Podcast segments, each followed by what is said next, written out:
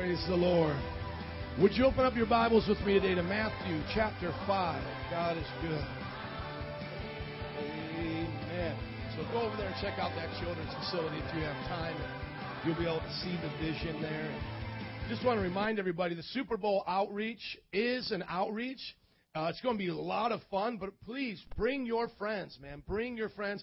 If uh, your friends have big families, fellas, tell them to bring all of their kids, and we'll put them back there, let them have fun, and just play around. And, and, and, and during halftime, we're going to bring them a special message so we know that they can come to Christ. Uh, right now on Sundays, we're going through uh, what is called the the Sermon on the Mount.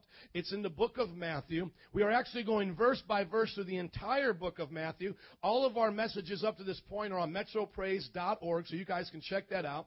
And right now in the Sermon on the Mount, we are looking at the Beatitudes. So I want you just to look at uh, this definition here. Sermon on the Mount is where Jesus preached his greatest message on happiness in life and true spirituality.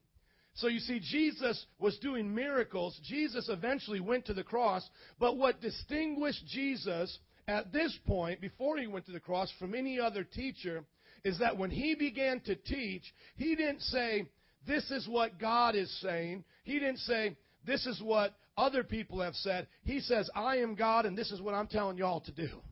See, he came down with authority. He came down as the God man. So when we're looking at the teachings of Jesus, it's not like the teachings of Buddha, a, a good man trying to teach us good things. It's not like Muhammad.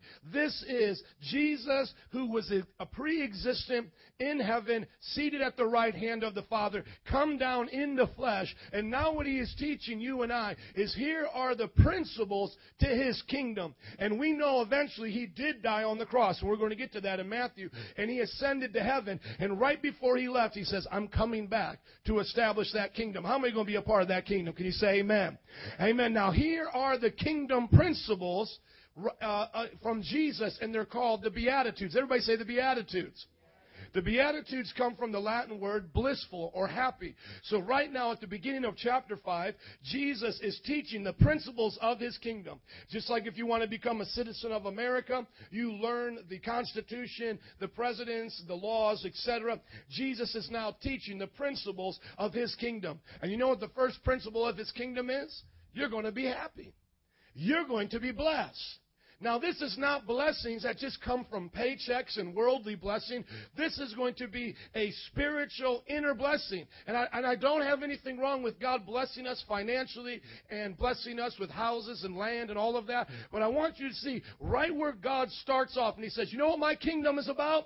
It's about you being blessed and happy and satisfied in your heart in your soul. Because I want to tell you, you could have all the money in the world but still be upset and, and unhappy. You could have all of the things the world ha- offers. The Bible says you could inherit the whole world and yet lose your soul. And what right here Jesus is teaching us in the Beatitudes is, is how to be happy in your soul. And that's what blessed means. It means to be happy. So I want you to look with me to Matthew 5, 1 through 7. Now, when he saw the crowds, he went up on a mountainside and sat down his disciples came to him. Somebody say his disciples. Don't you see the distinguishment right there between the crowds and the disciples? You see, you got to ask yourself right now in this church, what am I? Am I a crowd? Do I just kind of get around Jesus? Do I just kind of come and, and just get around church and say, oh, you know, I'm just going to check this out today. I'm going to, you know, put in my time card. Are you a crowd or are you a disciple? You see, because the crowd just kind of sits back. But once Jesus sat down, the disciples had to push through the crowd. And then they'd say, excuse me, excuse me, hey man, I, I can't be sitting in the back row. I got to make some room right here. Excuse me, guys, I got to come sit. Sorry, I'm sorry, man. I got I got to be next to Jesus. You see, a disciple, sorry to be all uncomfortable with you guys, but that's what it was like. You have crowds of people, and you have the disciples say, No, no, no, no. I can't be sitting back. I got to be right here. You see, a crowd talks about Jesus, a disciple follows Jesus. Hello? You see, a crowd wants to wear the cross, a disciple carries the cross. Hello. You see, there's a difference. Makes a decision who you're going to be today. His disciples came to him. If you're a disciple, somebody say amen. And he began to teach them, saying, Here they are. Here's the principles. Blessed are the poor in spirit, for theirs is the kingdom of heaven. Happy are you when you admit your need for God. Because you receive his whole kingdom. There's the first principle. You want to receive the kingdom of God? You want to see God's kingdom come on this earth while you're alive? You want to see the, uh, the reign of Christ upon this earth and heaven forevermore? Become poor in spirit. Don't act like you have all the answers. Come to Christ broken and, and get on your knees and let tears come down your eyes and, and say, Lord, I've sinned. And that's what the next one said. Blessed are those who mourn, for they shall be comforted. Amen. And like I said, you come poor, but you ain't poor no more. Amen. Amen? Because when you come poor in spirit in, into Christ's kingdom, you then become the righteousness of God in Christ Jesus. And then the Bible says you are blessed with every spiritual blessing. Amen. But that's how we come poor in spirit in mourning. Look at the next one. Blessed are the meek, for they will inherit the earth. You see, in God's kingdom, it's opposite of the world. You see, if you want to inherit things in this world, what do they teach you to get ahead? Cut somebody off. Be proud, right? Isn't that what they say? Blessed are those who work 12 hours a day and, and cut out the other competitor. That, that's how the world teaches us to succeed. But how did Jesus teach us? Blessed are the meek. Now, meek does not mean weak. It does not just mean, you know, if a Christian plays football, you know, and he just gets on the field and he's a lineman, he's like, come on, guys. You can sack the quarterback because I'm so meek. No, no, no, no. We learned that being meek was knowing your identity, your position, and your function. If I'm the pastor and I say I'm the pastor, that's not being proud. Amen? It's knowing who you are. It's knowing what God created you to do and doing. It's being the best police officer you can be. It's being the best mother and father, knowing your identity, position, and function. That was a great message. So it's on the internet if you want it. Number six, blessed are those who hunger and thirst for righteousness, for they will be filled. You see, it's not blessed are those who hunger and thirst for a promotion. It's not blessed, and, uh, blessed are those who hunger and thirst just to make more money. You see, there's something better than money and, and, and possessions. It's righteousness. God is saying, hunger for righteousness and you will be filled. You see, that's the principle, and we learned that last week that righteousness is found in Christ, that there's nothing good in us. But in Christ is everything we need. And we talked about clothing ourselves in righteousness. That we came to God dirty and, and, and sinners and unclean. But He washed us with His blood. And He puts on us His righteousness. Look at your neighbor and say, You look good in righteousness. Look at your other neighbor and say, You look good in righteousness. You see, because when you become a Christian, when I when I asked Christ into my life when I was 18 years old, it wasn't like all of a sudden, boom, I got hit on the head. I'm like, oh, I'm righteous oh, I'm a good person. Because that's what a lot of people said. You know, they stopped, they saw me stop doing drugs, stop smoking and drinking, and they said, oh, you're a good person. Listen to me.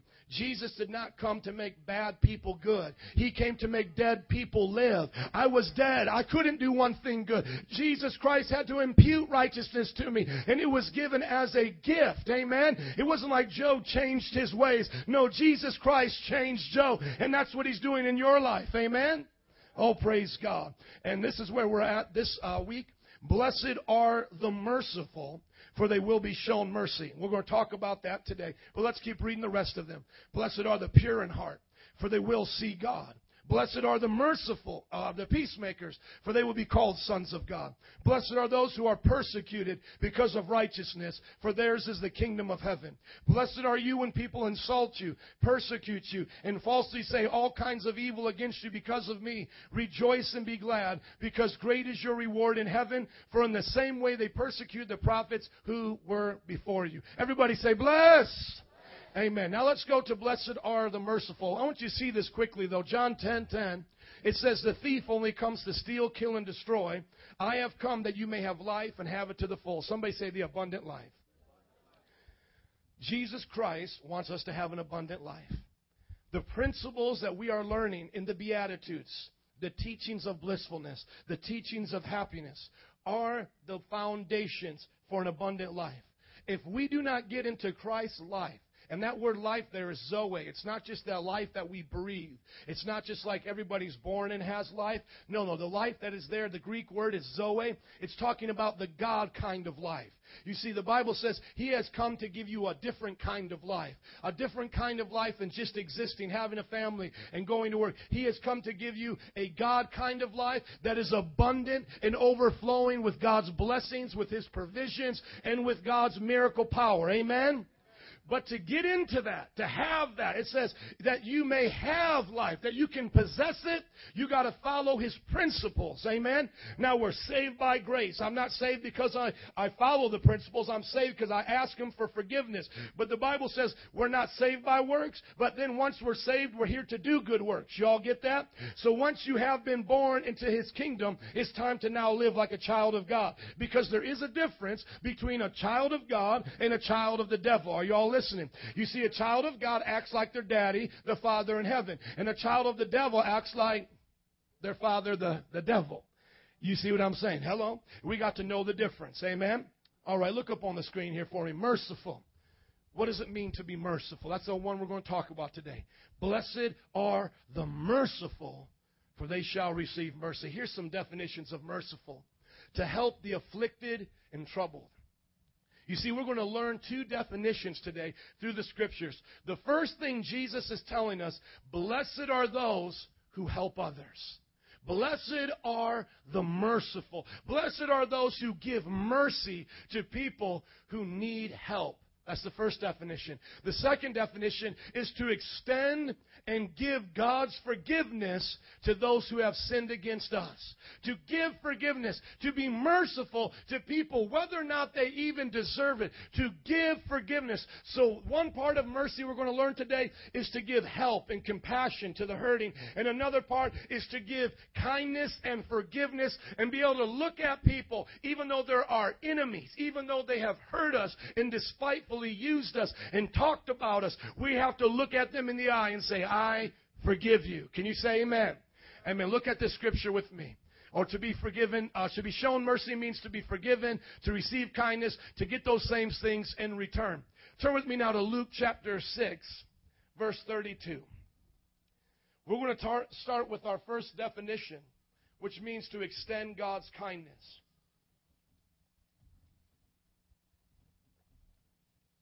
If you want a blessed life, if you want a happy life, you have to learn to help others. He said, Blessed are the merciful.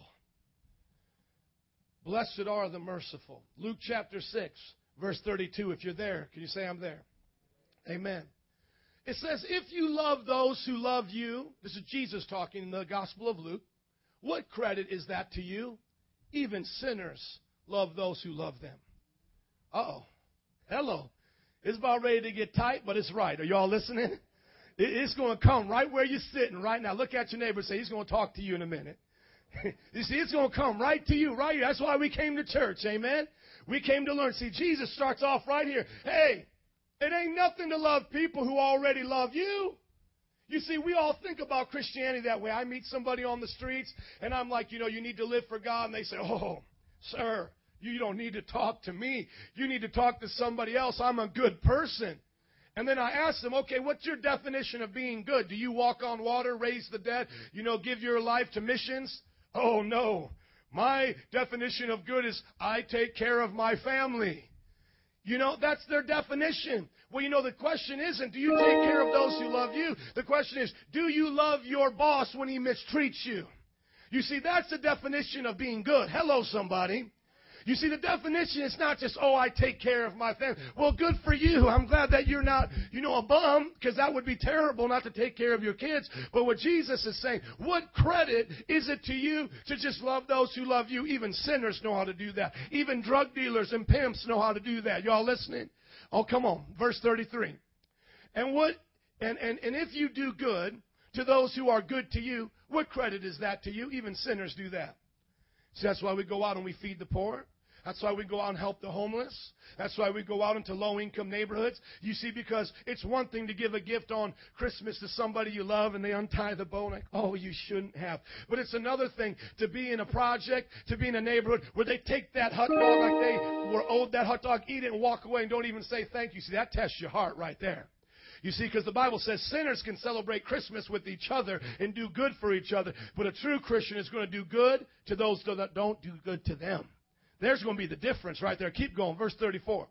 And if you lend to those from whom you expect repayment, what credit is that to you? Even sinners lend to sinners, expecting to be repaid in full. But love your who? Oh, come on, somebody say enemies. Jesus said, but love your enemies. Do good to them.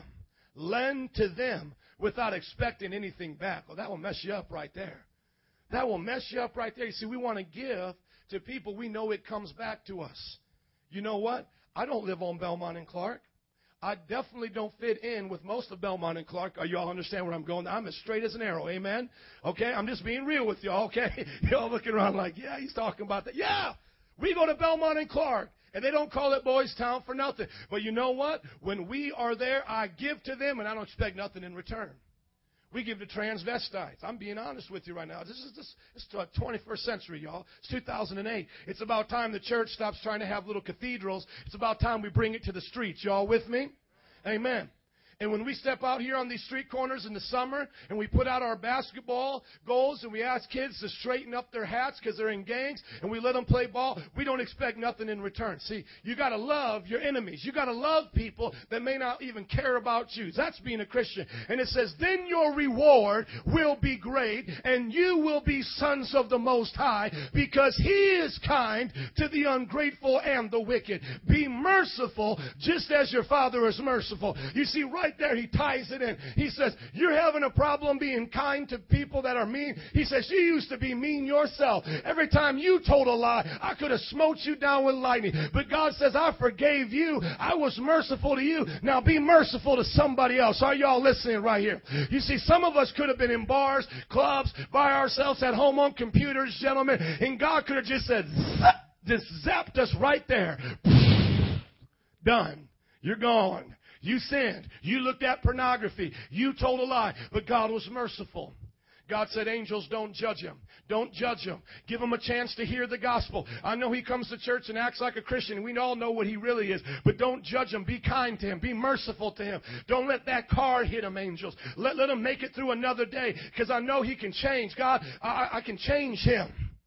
God had a plan for sinners to be saved. Now you and I are to be kind to those same sinners. Amen? There is nothing more silly or more ridiculous in the kingdom of God when all of a sudden a Christian is now saved and now they want to damn every other sinner to hell. That's why when we get saved, y'all, we got to be careful about how we preach the gospel to others. And I've got to admit, I was guilty of that myself. It was like the moment I first got my ticket to heaven, I was like, You going to hell! I'm going to heaven!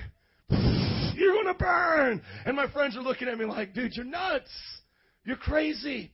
I remember one time I went and preached at a juvenile jail. You got to listen to this. I've been in juvenile jails. My first message in a juvenile jail. This is this is going to be shocking. I said that you guys are dogs and pigs. This is my honest message. It was sad.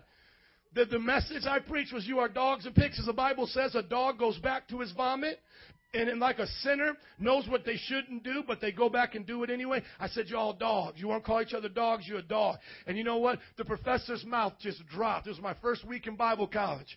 And he yanked me out of there. And he said, you're about ready to cause a riot. And then like for the next 30 minutes, he was like, Jesus loves you guys.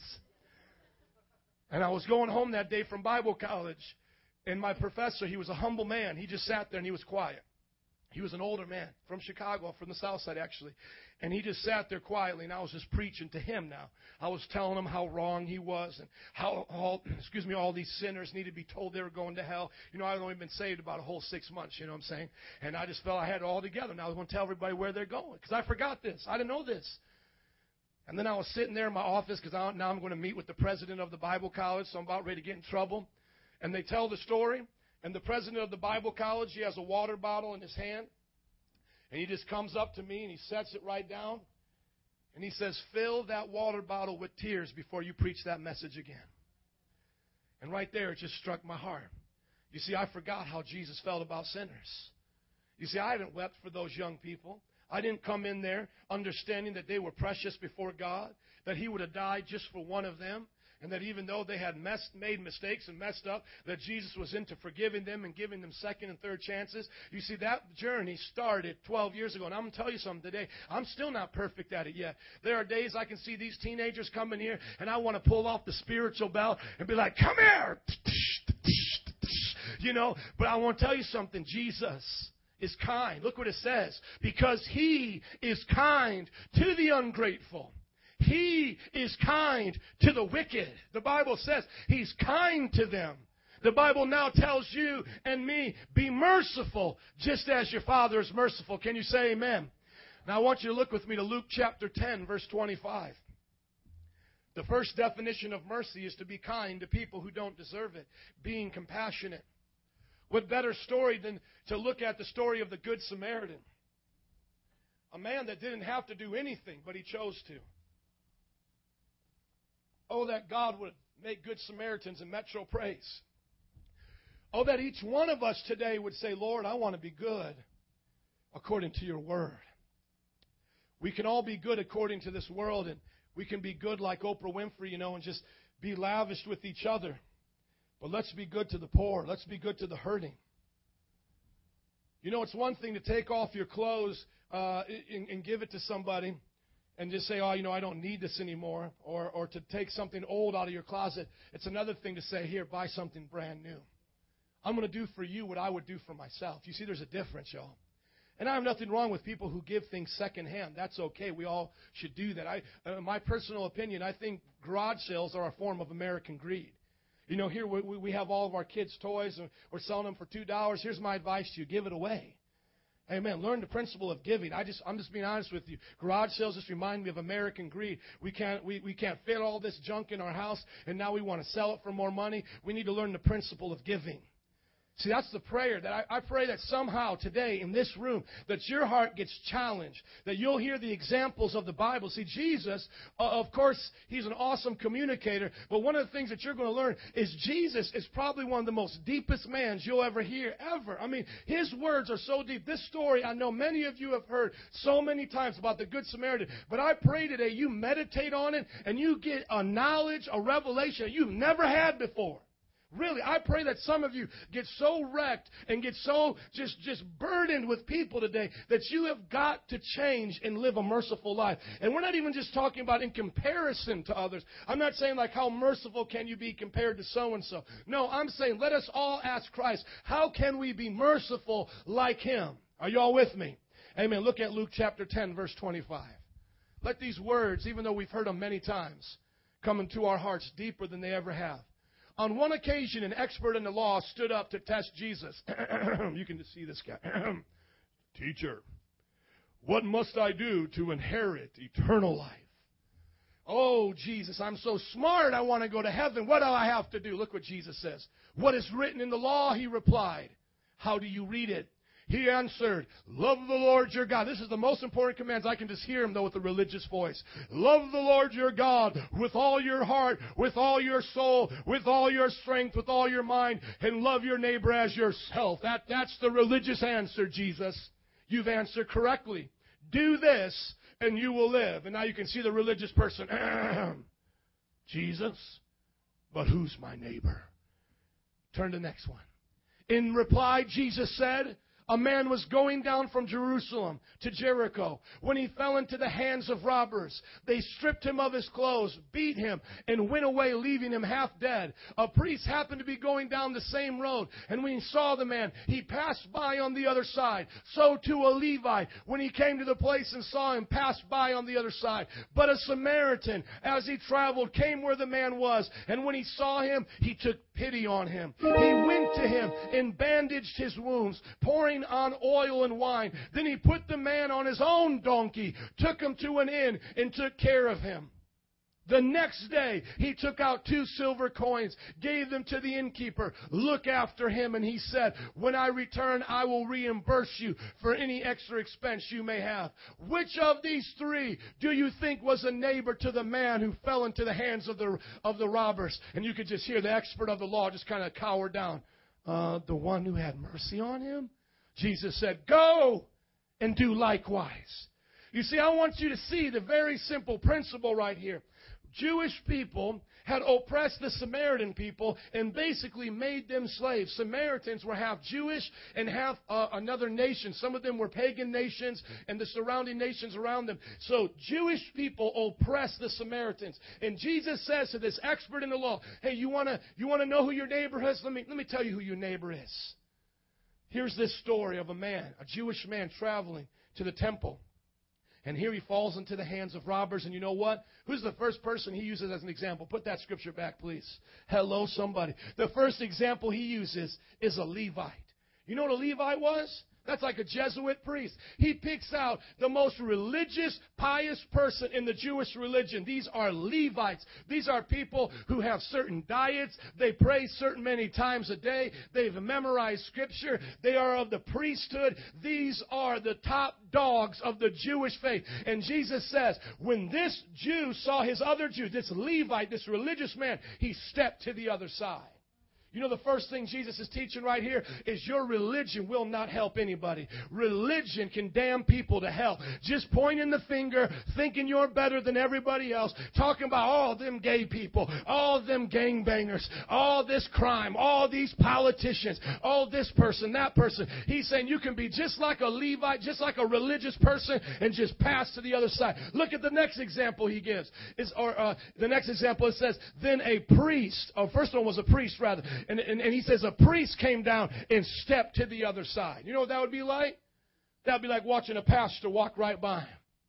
I want to tell you something. One day I was going down the Magnificent Mile. I was with my mother, and she, you know, is in Indiana, and they don't have like, you know, you know, all these nice places like Neiman Marcus, you know. And so my mom just kind of wanted to window shop, and, and we're right there on the Magnificent Mile, and we're just walking, and I heard this scream. I just heard a scream, "Somebody help me!"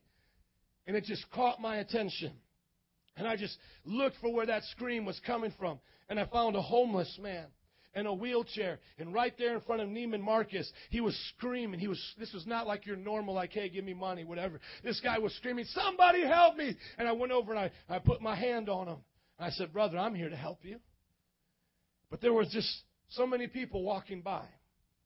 You know, we can get so numb to the fact that people are hurting around us that even though this guy probably should have a job, even though he's in a wheelchair, he can find something to do. We could get him answering phones, amen, telemarketing. He could work, right? We could all get him something to do. We you know, we can all tell him what to do, right? We could tell him to go to church. We could tell him to get his job, get his family right. But you know what? We get so numb to their cries that we walk right by them and we think that it's somebody else's job. It's going to walk by. That's somebody else's responsibility. That's not for me. You see, the Bible says that Levi crossed to the other side. The priest crossed to the other side. The Bible says a Samaritan came. Someone who the Jewish people hated. They called them dogs. They called Samaritan dogs. So here is this Samaritan that Jewish people think are dogs. And here he sees a Jewish person on the ground. He is beaten. He is naked. He has been robbed. And the Samaritan can just be like, You deserve it, man. I'm just going to walk on by you. I'm going to just spit on you. Hello, we, we can be mean sometimes, can't we? Um, oh, I might have preached. Am I preaching to the right people? Is this the is this the is this the church of the perfect saints and holy perfect people? Oh, okay, so we could be mean, can't we? We could just be so mean. We could say, "Oh, you deserve it." But the Samaritan, you know what he does? He gets down, he picks him up, and you look at what he does. Let's look at all this. He takes it as his responsibility. He bandages him personally. He then pours oil on him and he gives him wine, which is like a painkiller. Then he puts the man on his donkey. He doesn't say, hey, man, I'm just going to kind of drag you along while I'm riding on a donkey here. Hello? You ever just done that before a homeless person wants food? You just give them that leftover food? You ever then say, hey, I'm going to take you out to eat now with my family? This will, see, a message like this will mess you up. See I'm, see, I'm talking about messing up your life so it will be good for God. Amen? Somebody says, man, Jesus is turning my world upside down. Yes, he is because he's putting you right side up now. We've been doing this thing backwards. Amen. Somebody said to another person, Oh, you go to that church and, and you're getting brainwashed. Yes, we are getting brainwashed because this has been filthy for too long. Hello. You see, this will mess you up. You see, there used to be a time in the, in the Roman culture that when churches came up in the first and second and third centuries, that when churches would come up in certain villages and communities, the Roman pagans would be like, oh, yes, thank the gods the Christians are here because they can finally start taking care of the poor and the widows now. The Roman culture said that they took care of the poor. And Mozambique and that orphanage, the pagans, the, the witch doctors, the people in those nations respect those Christians so much because they take the poor in, they take the widows in. When was last time you heard your friend talk about church that way? What's the first thing your friend will say about a church the moment church comes up? All they want is money, right? All they want is money. And you know why that is? Is because we got too many. I wish I had a lot of priests and Levites here. So y'all got to tell your friends to bring their pastors and their popes and their priests to the website or something. Because I'm going to tell you what. We got too many priests and Levites driving Rolls Royces, building big buildings, acting all religious while the community around them is being degraded, devastated, and on its way to hell. Are y'all listening?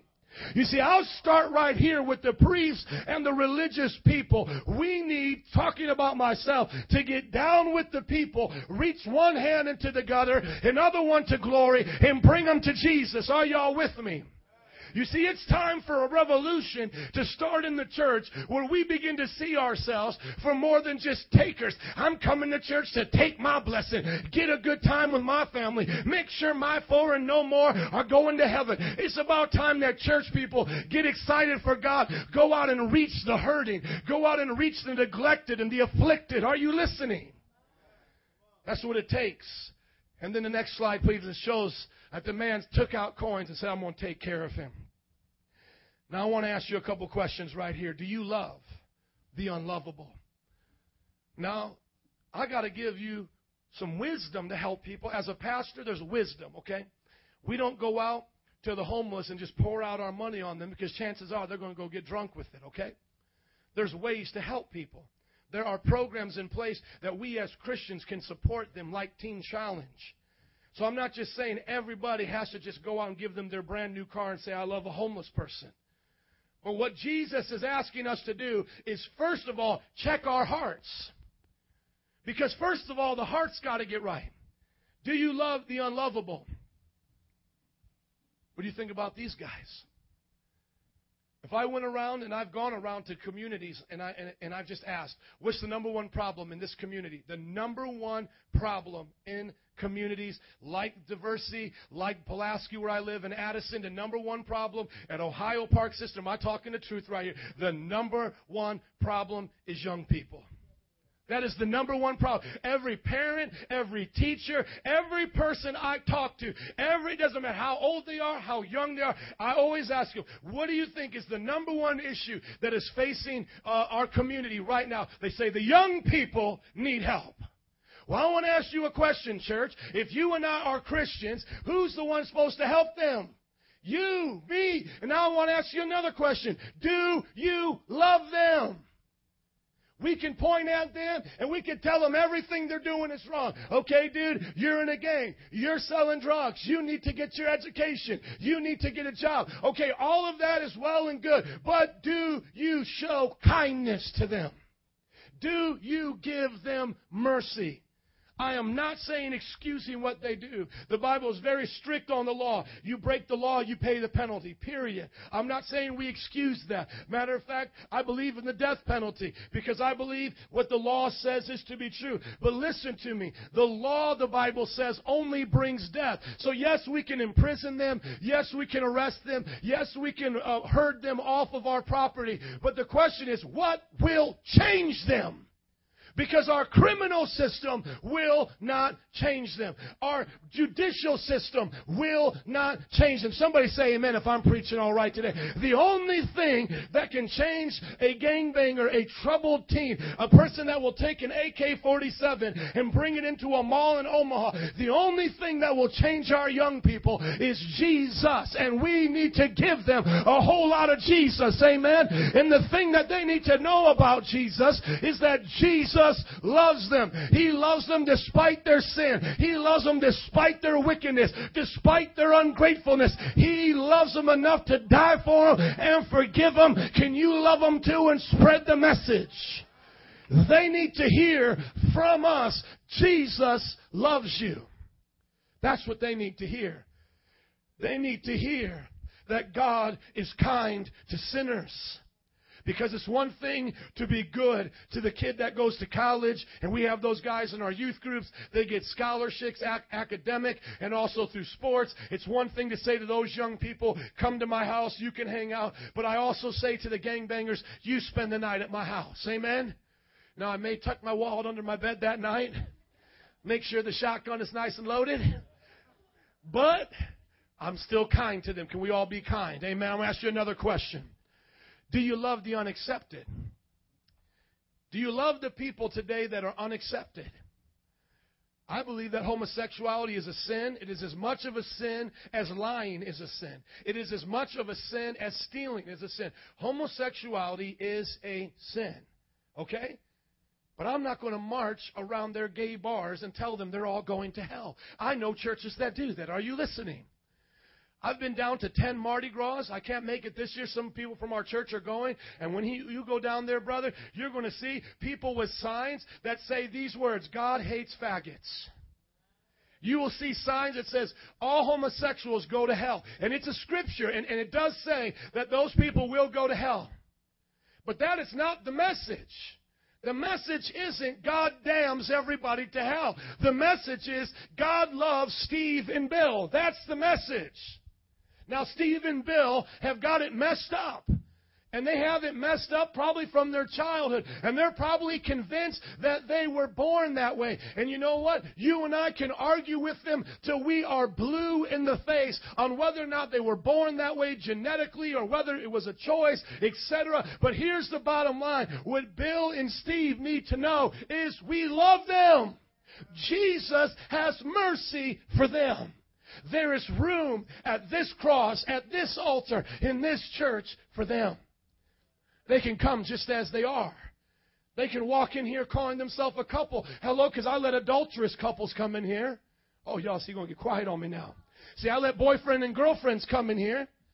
Oh, this is this is my boyfriend Gary. Okay, and you find out later on Gary and, and, and Amanda, whatever, they living together. You want me to put them out the church too? Hello? I let liars come to the church. You know, some of you have told lies and come to the church. Hello, we're not perfect. I've, I've let people who are on pornography come to the church.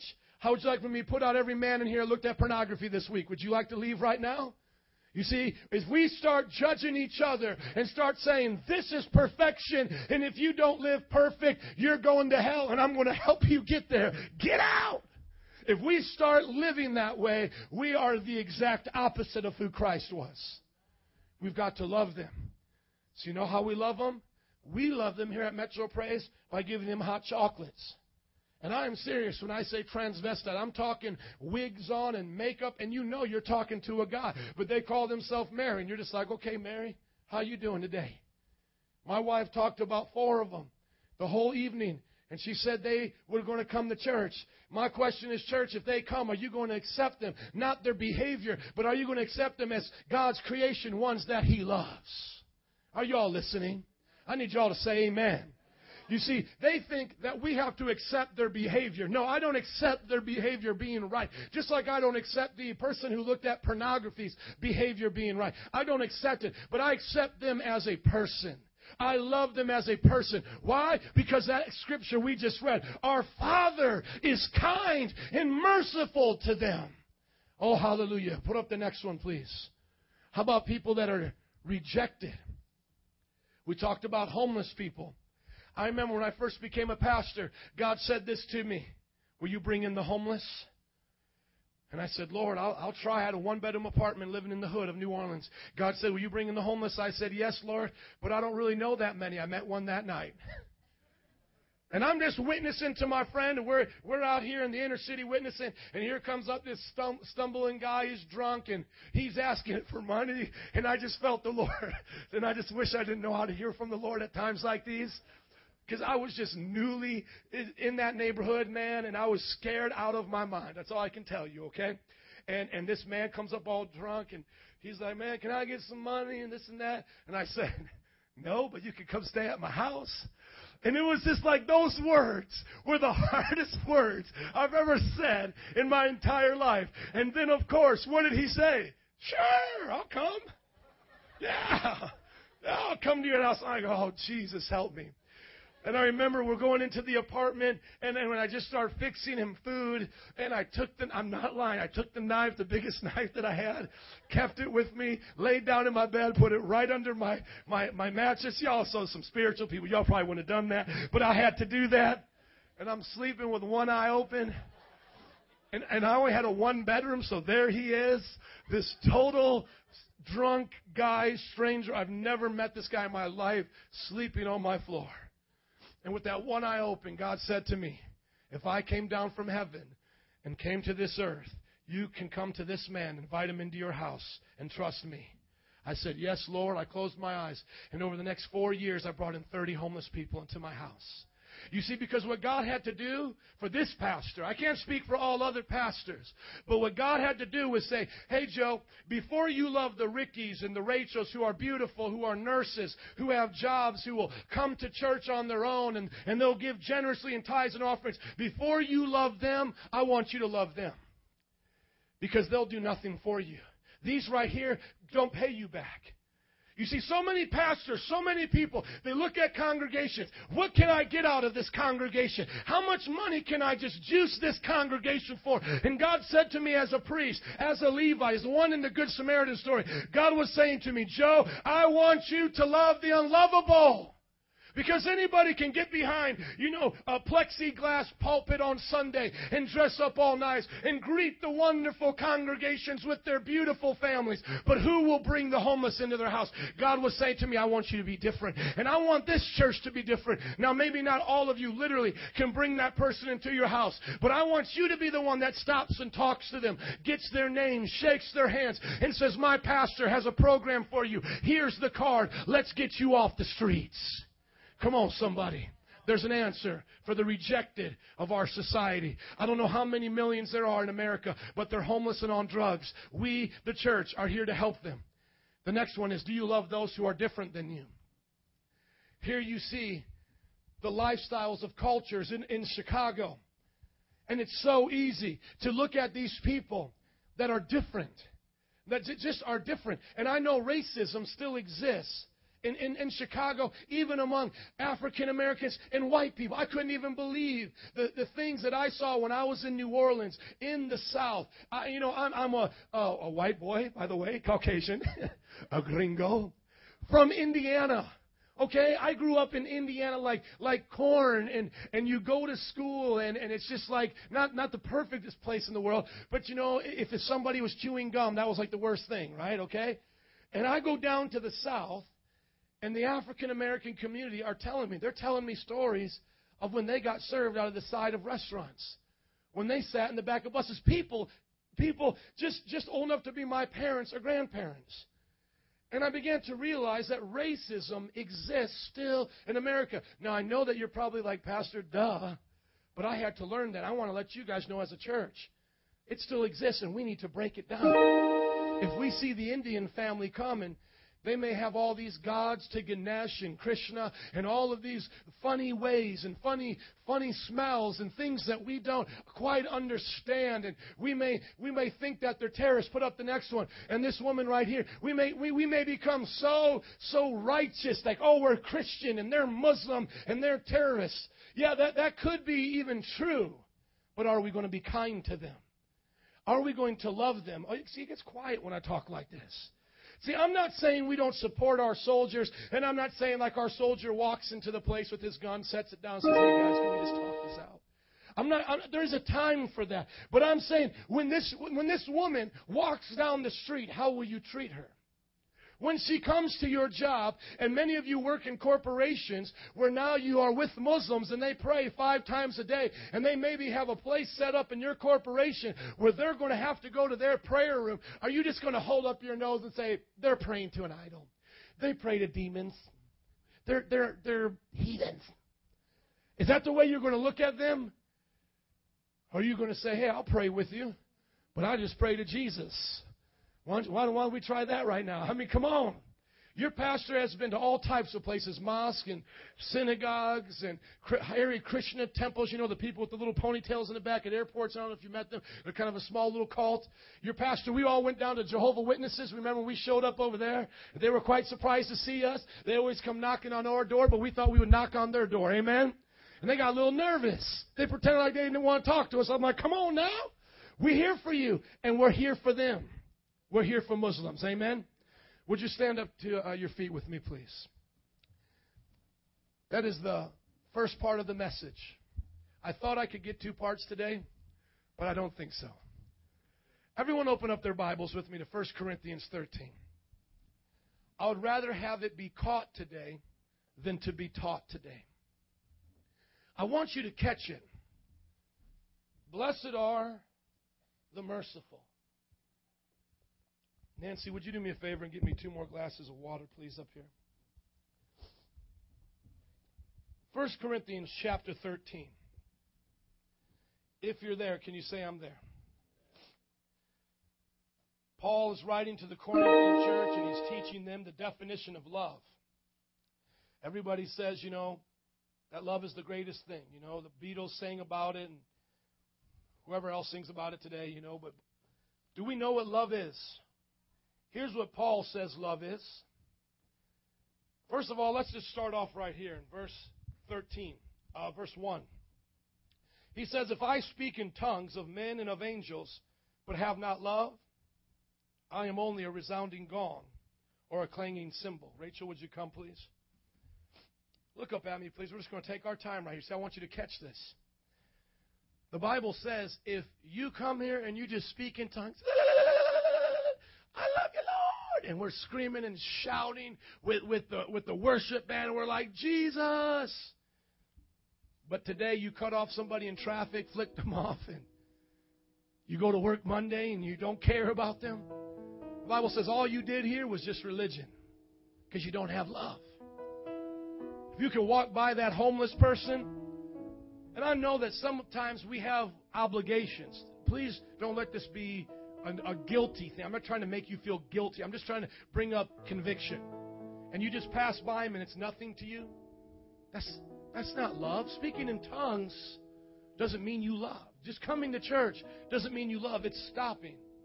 Going to Blockbuster, my my uh, place I like to go all the time on Milwaukee has a homeless guy named David. I've been going to that Blockbuster for two and a half years. And you know what a lot of people give David? Is just a handout. Every time I talk to him, I say, Brother, I don't want to give you a handout. I want to give you a hand up.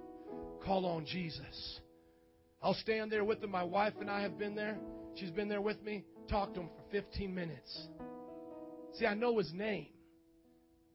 See, you, you guys know what I'm talking about. That homeless person that's always by your job, that's on that corner. See, I got I had a chance to get to know his name. His name is David. And I got to hear a little bit of his story. You see, I could come up here and I could say, I love Jesus, shout, hallelujah, preach, sing, dance, and walk right by him. And Jesus would say, Hey, you don't love. Hey, you think you're loving somebody? You just love those who do good for you. Your church comes, they're so pretty, they're so beautiful, all y'all look nice. Joe, you, you, you're just loving the ones that love you. They, they, they buy you birthday presents. They take care of your wife. These are the people who love you. The Lord would say to me, Love David. Do you know how many times my conversations have ended with David with him cursing me out? Seriously, like one out of two times they end, like almost every other time, the man just curses me out. Because somewhere in the conversation, I start telling him, hey, brother, God's got a plan. And he's like, oh, man, I know that, man. I know that. I'm like, no, but you got to get in the plan. You got to change, man. God will change you. You, got to let him change you, though. And then he'll start getting offended and start cursing me out. And then I just walk away from him. I'm like, all right, David. All right, man. I love you, brother. Love you, man. And I walk into Blockbuster, kind of step to the side of the street, this time to avoid being beat up. Get in my car, give him a little toot, because now I'm safe in the car, a little toot toot. What's up, dude? Love you. And then you know what? Come back the next day. It's like, dude, like he totally forgot when he just cursed me out. I'm like, hey, David, what's going on? He's like, oh, nothing much. And the whole thing starts over. I'm, am I telling the truth? For two years, I've been ta- I just talked to him like two days ago. Who are you reaching out to? Who's your David? Who's that person in your life that don't even really like you? Could even be your enemy. But yet, every day or every time you see him, you're reaching out your hand. Hey, brother, I love you, man. Young people at school, who's that person you're reaching out to? You know, I always tell you guys, you see, this is how it always starts off with teenagers. And I love it. It's, it's very cool how, how it works. You all get saved and you want to go to your lunch table and get everybody else saved. And I feel that that is where you got to go. But guess what? I've seen a lot of teenagers, once, once their table, you know, makes their decision, some want to serve God, some don't. You know what? Then they'll stay at that table the whole rest of the lunch year, or rest of the year at that lunch table, and then they'll come and tell me, "Oh, none of my friends want to get saved. None of my friends want to get saved, Pastor." You know what I say to you guys? Why don't you now look for that other lunch table where your friends used to make fun of? Those guys that don't wear nice clothes like you. Those ones that sit by themselves and they're in every lunchroom. Why don't you now bring your lunch over there and start preaching to them? And you see, we got to do the same thing, adults. Let's keep going. It says in verse 2 If I have the gift of prophecy and I can fathom all the mysteries and all knowledge. And if I have faith that can move mountains, but have not love, I am nothing. Man, he says you could come up here and prophesy and say, Thus says the Lord, Armageddon is coming, judgment is coming. You could be a prophet. You could stand up here right now and say, I have faith. $10,000 is coming. This mountain is moving. Here it comes. Somebody writes a check for 10,000. Everybody applauds you. You can have faith. You can have prophecy. But the Bible says if you don't have love, you are nothing. He doesn't just say, oh, you're, you're kind of a Christian. No, he says you're nothing of a Christian. Oh, God, help us. Oh, Lord, I need to talk to me, Jesus. I am nothing without love. Verse 3 If I give all I possess to the poor. See, this is for pastors right here. Some of us, you know, I've worked in missions and these type of ministries. The Bible says, if I give all of it to the poor and surrender my body to the flames, but have not love, I gain nothing. The Bible says that you and I can be giving to the Salvation Army. They're ringing their little bell. We can throw off our money. We can go to Goodwill and give our clothes. And the Bible says if you truly do not have love, you gain nothing from doing all of that. You could give everything away and still gain nothing. He is looking at our hearts. Yeah, I could look so spiritual just walking right up to David and going, Oh, David, here's, here's my leftover lunch. You know, here, here's this, here's that. But you know what God was asking me about David? Is are you David's pastor? Will you pray for David just like you pray for Ricky? Will you love David? Oh, help us, Lord. Now look at the definition of love. Love is patient. Love is kind. It does not envy. It does not boast. It is not proud. It is not rude. It is not self seeking. It is not easily angered. It keeps no records of wrong. Love does not delight in evil, but rejoices with the truth. It always protects, always trusts, always hopes, always perseveres. Love never fails. We need in this church and in Chicago a baptism of love from God. I remember when our church went out to Ohio Park in Cicero for the first time and we stepped in there. I remember just watching two types of people. The first type of person was the one that was all intimidated. They were, they were nervous. They, they just didn't feel like they could make a difference. And then I watched the other people just go for broke, man. Put it in fifth gear and just started running up to people, shaking their hands. Man, we love you. We love you. Thank you for coming out and visiting with us today. Here we've got some free hamburgers. Your youth can play basketball. Your children can get their face painted. And I began to see that Metro Praise can be split right down this line. And here's the line Do you love or do you not love? Period. Are you here to learn how to love people or do you just want people to love you? There it is.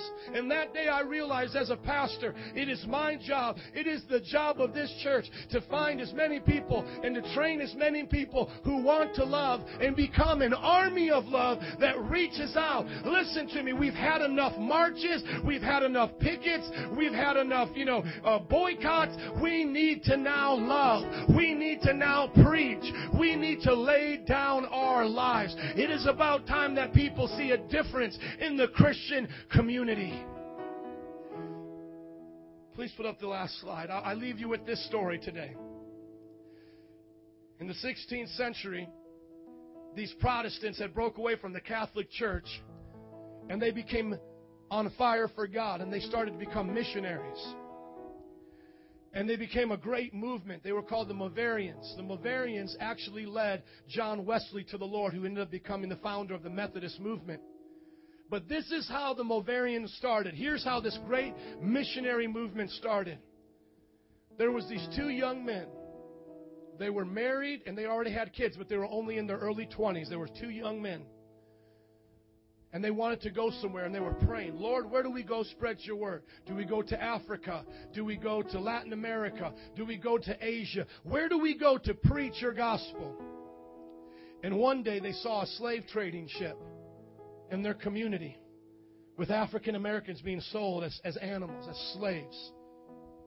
And they said, Where do you take these slaves? And they said, We take them to one of the islands, like Bahamas or something. They said, We take them to one of these islands, and then we ship them all over the world. And they said, Where are these people going, they said, are going to this island. How many other boats go to that island? They said, the slave trade that we're a part of, all of our boats go to this one island. They said, how many slaves go through there? They said, about 20,000 at any given time. Slaves are right there. Immediately, God said to them, go to that island. That's where you go. And so they talked to the slave trader. They said, I want to go to that island. Me and my friend want to go to that island and preach to those slaves and give them Jesus. The guy spit in their face. This, this just cruel slave owner. He was just a, a jerk. He just spit in their face. And he says, I hate God. I would never let you travel on my boat. Most people would have just stopped right there and be like, okay, well, I tried. But you know what? They went back and prayed, and this is what God said to them Sell yourselves as slaves and go as slaves to the island. They had wives, they had children. But you know what they had? They had salvation, and the other ones didn't. They were willing to give up their families and their lives to now preach to those who had nothing, did not know the Lord. And they went to that slave owner and they said, Hey, we want to go with you to that to that island. And the guy said, Hey, I told you, I hate Christians. I'm not letting you go. You're not coming. They said, We'll be your slave then. And right there, he bought them and took away their freedom. And as these two young men were kissing their families goodbye, knowing that they were never going to see them again, they looked at their families and they said, Do not cry for us. We are going to get the reward that our Savior deserves from his death on the cross. We're going to get his reward. Our Savior deserves the souls of these people. They are precious to Him. And we are not ashamed to preach the gospel. Do not cry for us. And those two men started the Moravian missionary movement that became one of the greatest missionary movement of the known of the known time to go out and lay down their lives for people. They motivate people like Tisa and Jean. They know of their story. That's why they went to Mozambique. Now here's the here's the illustration. I just need one more cup, please. Some of you can't see this, but I'm just going to talk it through as well. One day we're going to get to heaven. And this scripture, this principle that you just heard today is going to be something you're going to be judged by. Thank you. I need one empty, please. You are going to be judged by this principle. Blessed are the merciful, for they shall receive mercy. Now, the question is going to be how much mercy will you receive? I want you to think of it like this I have a few cups up here, and I have water in these cups. We're going to pretend this is your life of mercy. This cup represents your life of mercy to this world. Because the Bible says, Blessed are the merciful, for they shall receive mercy. So the principle is you have to give mercy to receive it. So now, this is going to be a judgment. You're going to face Christ, and this is what he's going to say. In your life, this is how much mercy you gave people. And for those of you who can't see, I, I just filled it about halfway. This is the mercy you gave people. Now, he's going to say, for you to enter into heaven, for me to forgive your sins, for the mercy to be applied to you, you need now this cup to overflow. And on Judgment Day, the Bible says He's going to take your cup of mercy. Blessed are the merciful, for they shall receive mercy. Flip the slides for me a little bit. I want them to see the scripture. Go to the next one. Go to the next one right here. Just keep going. I'm going to tell you when to stop right there. Matthew 6 14. For if you forgive men when they sin against you, your heavenly Father will also forgive you. But if you do not forgive men their sins, your Father will not forgive yours. Hello, somebody. Now you're going to stand before God and you're going to say, Lord, these are all of the sins that you said my, that I, I committed, that your blood could forgive, that your blood could wash away. And Jesus is going to say, okay, here is your forgiveness. Here is all that you get, all that you gave to others. Here it is. And you're going to be sitting up there with a half cup of mercy because that's all you gave. You understand? I'm going to teach the rest of this next week. I'm telling you something, people. This is a kingdom principle. He says, Blessed are the merciful, for they shall receive mercy. It is time that you and I just start pouring out mercy to the point where it goes overboard and it fills up and starts overflowing so that when it's time for us to receive mercy, that it just overflows and goes everywhere. And God says, That's how much I gave you. That's how much I gave you. You are forgiven. You went out into this world and you poured out love. You poured out mercy till it overflowed, till it just touched everybody around you, till people knew there was a difference. Your sins, though they are many, are forgiven. That's the principle. The principle is if you give mercy, mercy comes to you. Can we pray, Father God, before we walk out of these doors today, we ask you, Lord, for your mercy. And Lord, help us to be merciful.